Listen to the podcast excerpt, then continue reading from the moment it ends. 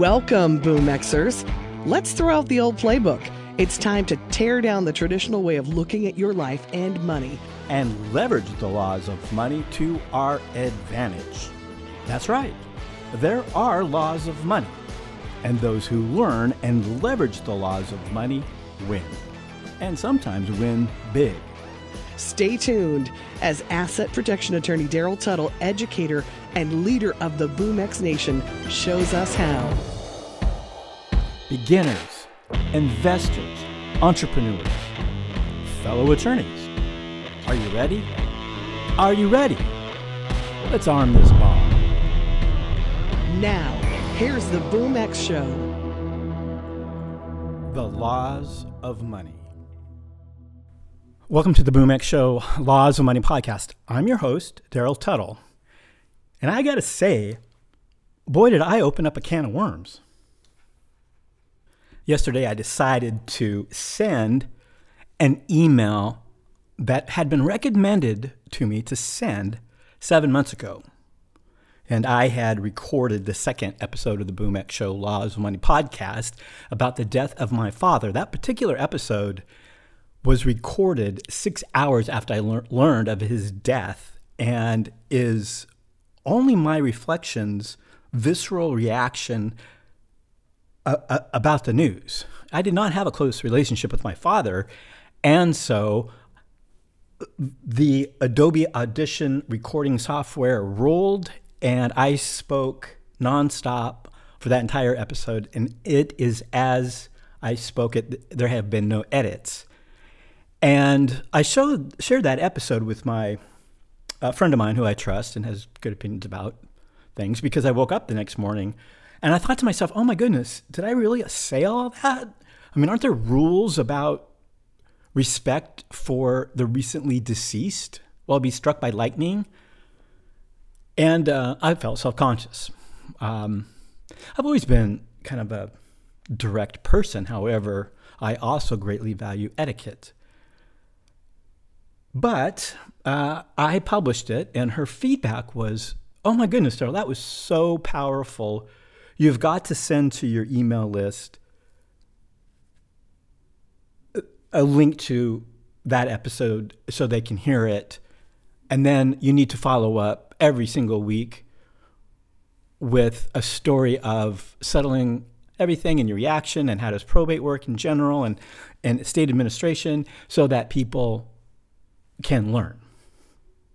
Now, my initial reaction was, heck no. What's wrong with you? I'm not going to try to monetize my father's death. And, and I didn't. I, I, in fact, not only did I not do that, the event of his death caused uh, a long sequential analysis of estate planning in, in America today, and my place in it and decided to essentially close my law firm that I, you know, I've run, I've owned this firm and operated it since 1996. I've had one job as an adult, and not because of my father's death. That only prompted the train of thought that led to bravery, like like taking the action, the bold statement of thinking and looking at the way we deliver legal services in a new way. And it, it's frightening because you rely upon, I don't care how, how, how brave you think you are and what great accomplishments you think you have accomplished. Of course, there's going to be some foreboding, apprehension, anxiety, even as you wonder, like, how will I make income? you know, and how will my Okay, I forgot to turn off the volume of my computer. Did you hear that little sound in the background? That was the sound I have been hearing all day long. Reactions to the email that I sent. They're still coming in uh, the next, the, you know, 24 hours later. And the the email that I sent that has prompted this flooding of my inbox with a messaging of, oh my goodness, Daryl, here's my story. Here's the relationship I had with my father. He too made life difficult. He too failed to be a family leader. Just it's actually I'm I'm a little overwhelmed. I have never in my life communicated. I mean, I make a living talking. I'm a lawyer. All lawyers make a living selling words. That's what we do. And with a podcast and writing and blogging, I in fact, there's an app that I use when I write. It, it's called Grammarly. It's a great app. It, it is more enhanced than the correction and, and spelling error type application that comes that you're used to on Microsoft Word or whatever. And I'm a fan of this app. Um, I've upgraded to the premium. It's that good, and it has been helping me. But basically, I use it because my brain goes faster than my fingers, and behind my racing cursor, there is just carnage related to the proper spelling of words, and I don't care. I use the app to see there's another one. Did you hear that? like, I, it's literally another response to this email. I'm going to let that thing play so we can just kind of see how nine o'clock at night, there's still this inpouring of communication about relating to tragedy. But back to Grammarly, what I did not know about Grammarly is not only was it helping me correct typos, it was and now analyzing my writing and then giving me a report card back. And uh, I get I get the report. I don't know, maybe it's monthly, and it says I've always been about 95, 96 percent. I am more productive than 96% of other Grammarly users, like all of the users that they have. I'm like, wow, that's, that means I talk a lot, right? And I use more unique words than 96% of the users. Now, keep in mind that the Grammarly application only it's only tracking the words that I type when I'm on the internet. It does not track the words that I type when I'm using a desktop application such as Word or whatever. In the last 12 months, I've typed over 1.1 million words. I don't know, that sounds like a lot to me. And never in 1.1 million words in 12 months have I ever written anything that has been as impactful as the email that I sent. And um, it, it's quite inspiring to me. But you know what I hear is, Daryl, you're so brave. Of course, I don't feel brave. Sometimes I feel the opposite of brave. But I think what they mean is, like, you, you are opening a discussion. These are almost the exact words of a message that came in about 20 minutes ago you were opening up a much needed discussion. And I'm like, well, uh, you're right. I, I have never in my life heard anybody publicly just say it. My parent, who's passed, was a jerk. like, you know, it's okay to say that. It's okay to share that. And um, people who had loving parents who have done things correctly, of course, they don't, they can't relate to that really. I mean, um, I'm not saying it's, I'm actually kind of curious. I mean, based on the emails I'm getting into my inbox, it's a much bigger demographic than I had previously thought. Now, the the thing that I'm curious about is are people there, there's emotional carnage, but there's also financial carnage. Um, the message that came in 20 minutes earlier had had indicated that when the father died, the family leader, he had done no estate planning, and the family was left in financial chaos. There was only a meager life insurance policy. He died young and unexpected, and mom had fallen into a deep state of depression, which is only natural. And it changed the course of that, of that family.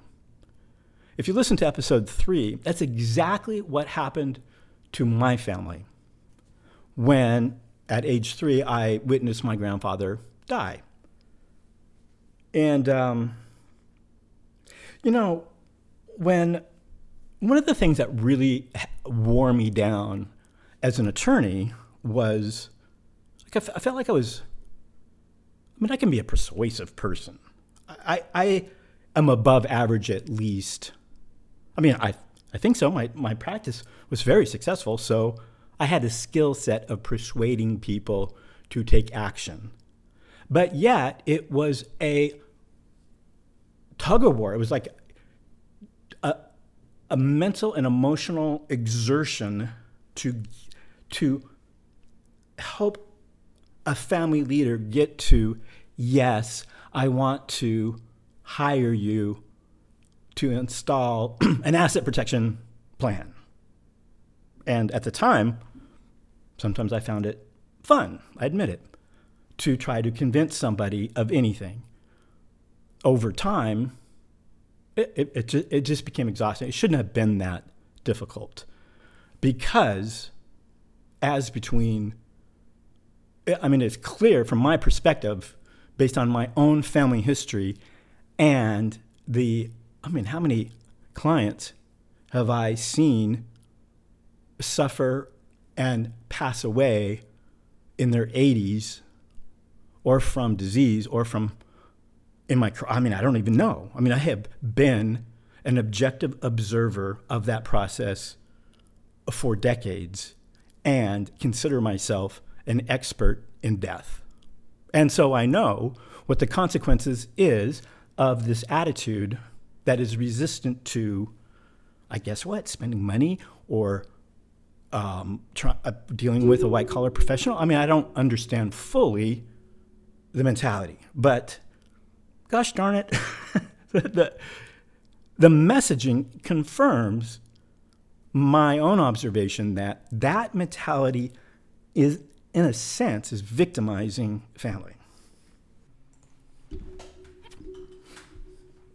I have decided to change the format of my podcast in a, slight modification.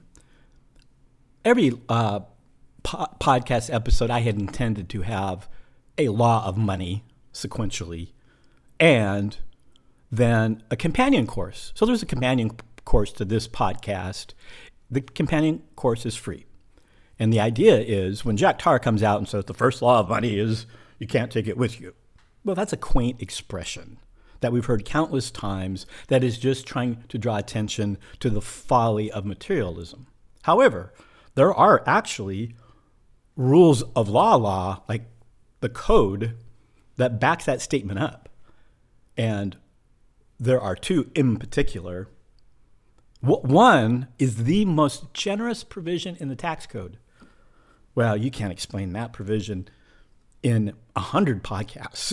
you know, I mean, like you have to put a little bit of effort into it. And so the companion course is my show notes. The companion course also includes like what law are you talking about, Daryl? I want to know how to avoid hundreds of thousands of dollars in capital gains taxation. If you think I'm kidding, earlier today I had a meeting with a family and on the table was $400,000 of tax that was inevitable if we did not account for capital gains in the context of aging and long-term care costs and you know you're down in the weeds when you have something like that but if you know the law you can reach down into it and pull out these little hidden gems and so the companion course is designed to be a little more educational and less entertaining than the podcast. I'm not sure that the podcast is entertaining, but I'm trying my best because I'm telling you something.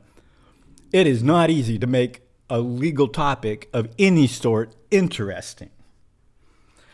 Because lawyers, man, we just cannot think and act like normal people.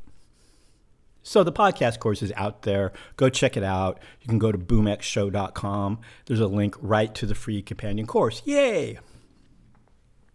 However, that does not speak to the greatest obstacles to the law, and that is the human brain. I mean, um, I can think of two cases in which Um, in both cases, a little old lady, husband died, woman's in her 80s, and to avoid, in one case, it was over $500,000 in tax. There were some steps necessary to fund a tax saving trust. You don't need to know that detail, but there was a decision. Lawyers call it, this is the difference between normal people and lawyers. Lawyers call it postmortem planning. Okay, so postmortem, that is Latin. it means planning after you die. Uh, why don't you just say that? Like we have this option available when your husband dies. But no, we have to say postmortem planning. No wonder nobody likes attorneys. There are attorneys that listen to this podcast, so they know what I'm talking about because we had a dis- it's a disclaimer trust. Well, who the heck? I mean, come on. It's the pull the pin, pull the trigger rather, when it happens trust, like wait and see contingency. And so in two cases, you know, so Myrtle, your husband died. Do you want to save $500,000 in tax? All we have to do is step one, step two, step three. In two cases, with full cognition, the widows decided no. I'm going to I'm going to pay a pre- I'm going to pay a $500,000 premium to not be inconvenienced. Well, that's perfectly fine because you have made a well-informed decision in which you analyzed your family, the hoops you had to go through, and at a certain point, you know you have to leave it behind, and your kids are independently wealthy themselves. I support that 100%. Now, that is almost a life lesson. It's not a rule of law. I mean, sure, we talked about tax savings, we talked about disclaimer, we talked about postmortem planning, which is 100% legal. However, on the human being side of it, she had a decision to make that was emotional, right? And so, one of my goals on, on the show is like, what are the obstacles to intelligent, mature, responsible decision making? Like, why is it that Chief Justice Warren Burger of the United States Supreme Court, the late Just Chief Justice, died without an estate plan? How, how is that even possible? Lost 40% of his estate, of the estate, to probate and estate tax. Back then, the estate tax credit amount was very low. And I mean, there's no indication of his thought process. So one is left to just like wonder why did my father fail? Why did my grand? Why are all these people flooding my inbox, describing the consequences to them because another person didn't do something and was also a jerk? my dad was a jerk.com. Um, and so here's one. If you are a, I, I have become interested in like the psychology of getting to yes. And so I read articles and as recreation. Um, my th- original thought process was I'm going to under- try to understand the psychology so I can increase the number of people I convince to stop doing nothing and protect their family. I closed my law firm, so now I'm I'm interested in it as a subject matter. Like, wh- why is it that people fail when presented with an opportunity to walk through the process with a professional step by step? Um, I, and don't I know what you're thinking? I have accounted for the fact that they just didn't like me. like my, my, I didn't my, my shoes weren't the right color or my tie, you know whatever. However, here's one for you how to make a correct decision decisively. Now, uh, there is a personality type. I think I'm going to say that there are four personality types just to make it simple.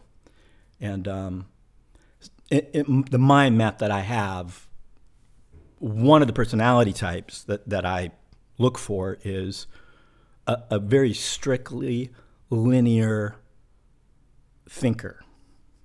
And not to pick on engineers, Right now, there are people chuckling in their cars and on the treadmill in the gym because they either are an engineer or married to one and they know exactly how this conversation is going to finish. But there are some people whose minds and their intelligence have to understand a problem as if it were a system of physics or engineering, step one, all the way to the end, and become paralyzed more or less until they have sequentially walked through what they view to be the steps and reach the conclusion. Physics, by the way, is the only discipline that can accurately predict the future. Law is, is law and physics, that's a bad combination because the law does not look forward one second, really. I mean, the law itself to the future because we, we are looking to the past and leveraging statutes that have already been written and court opinions in cases that we rely on as mandatory interpretation of law, all that occurred in the past. The law looks backwards. Physics, if I shoot a cannon out of this cannon at a velocity with the wind, and they can tell you where the cannonball will be in the physical universe at some point in the future, that's amazing. Now, physics is sequential fire, flood, you know, they have formulas for that. The law is a patchwork of chaos. Federal law, state law, city law, common law back to the Middle Ages, and so it becomes difficult for a linear thinker to get to yes because they want order and the law is controlled chaos. So, here's a exercise that I developed to help the linear thinker make the correct decision. It goes like this Imagine the client's name is Bob. I say Bob because in one day last year, I had two consultation meetings with two gentlemen. They were both named Bob. They were both engineers. Yes, that was a particularly bad day for me. and the two Bobs, engineers who just couldn't get to yes, they are like the motivation of this uh, mental map, this, what could I call it, a decision making model that is actually pretty effective. And it goes like this When I see that my client, like, you know, the case is going, the consultation is leading to the point where a decision the decision is going to be I need more information, which means no. I've got to think about it, which means no, or no. When you see that happen, I look at Bob, the Bob, the new Bob in front of me, the linear thinker, and I say, Bob, you have one earth minute to live. Here's why. You woke up this morning, went downstairs to make a cup of coffee like you do every single morning and the doorbell rang. You're like, what the heck? Who's ringing my bell of my front door so early in the morning? And so you're half asleep, you haven't even had your coffee yet. You go to the front door. When you open it, this chilled wind passes through you, and you notice that the porch light's out and all the street, and there must be a power outage. But there's light in the kitchen you shrug your shoulders, assume it's some kind of prank or you just didn't hear it correctly. You shut the door, begin to walk back to the kitchen, and bam, you are on your knees. The only thing that you can see is the hardwood floor tiling in front of you, planks, and a drop of sweat falls from your forehead, sploosh, and you look at it as a deep pain, sharp and intense, hits you in your chest for the second time. You ask the question Am I having a heart attack? You feel better. You eventually walk into the kitchen only to discover that there are two phantom like figures pouring themselves coffee from your coffee pot. One is the angel of death. And the angel of death, by the way, is exactly as you imagine. cloaked, skeletal, an instrument of death, gripped in its bony hands. The other angel seems a little odd. This angel introduces herself and says, and, and when, when the angel of mercy, she said, I'm the angel of mercy, and you have, we have a problem, we want to discuss it with you. You can like see and feel the angel of death like rolling its eyes, like, oh God, here we go again. and so the, the angel of mercy explains, you have one minute to live. I have put in front of you a bell. Now, you, God has shown mercy through my prompting and pleading. God has decided to show compassion for your surviving spouse. If you ring that bell before you pass away in one minute, you will enter a, into a contract with God, and God will send the angel of protection with his big, massive sword and guard all of your assets that you have in a vault that no evil force, IRS, Medicaid, mismanagement, judgments from lawsuits can ever reach that vault. That money will be 100% secure because nobody is getting past the angel of protection. Even the angel of death is afraid of that dude. Now, in order to make this happen, I had to convince God to only offer it to people who could make a decision. And so, the price that you will pay if you ring the bell is simply this 1% of your net worth will be d- deducted from your accounts as soon as you ring it as the fee that the angel of mercy collects for putting this all together for you. You have 50 seconds to live. 45. 40. The, the first time I tried this, I am not kidding you. My client reached out and started writing the check. Now, I'm not saying that to boast. I'm not saying that to, um, you know, like high five, I closed the sale, because I, I didn't feel that way. I was, however, happy that I had uh, simply done this. When you do not give the linear thinker all of this time to map out a step by step system because of the time limit, the choice is obvious. Like, no rational person would make any other decision. 1% is nothing. Protecting your spouse, I got to go, I love her. In that moment, everything that is valuable and important to you becomes crystal clear. Now, sadly, if we made the time frame an hour, I don't know because I'm making this up, but an hour like that's an uh, electrical engineer. You're giving that person an hour to think. Electrical engineers, for the most part, should stop thinking. Now, I think most electrical even even even that mindset would hopefully feel love and compassion for their spouse and would realize, okay, one percent deducted, amortized. Maybe there's a deduction on the table here, you know, right? And so I think, an hour. But I think if, if you if the angel of mercy gave the per, the person a year, I think the answer there would be a lot of I'll wait and see, or I got to think about it. Maybe there's a better offer on the table. But I'm not kidding. But one minute, everyone has the right decision, and so um, I have not yet found the angel of mercy. If I do, I'm definitely going to hire her uh, to help me increase my sales by getting clients to. Eat. yes. I hope that helps. I don't know. But just think about as you approach your money and your family and your wealth, what is important? Like like it's family. I mean the most important thing is family. And wealth, financial wealth is only important if it correctly transfers to your family within a system that helps the family generationally. And that's where it is. I'm, I'm, to the point.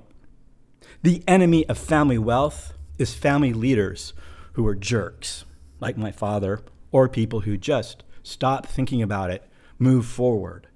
If you look at like the Rockefeller family and the Kennedys and great generational families, they don't view money at all. For example, it's a time frame thing. If we lived in the Middle Ages, average life expectancy is 25 years old. Like, if you're 19 and you have six more years to live, your approach to life and the decisions you make are completely different than if you're 95. Am I right? With so much time, the decisions become different. If you start to think about money as not something that passes to my to my spouse, which which is hard enough. I mean, most Americans in this wealth obsessed culture cannot think about wealth even past their own lifetime. The wise ones, okay, I also need to include my spouse. Like, what will her retirement income be per month guaranteed after I die? That's pretty staggering to get somebody to think that way.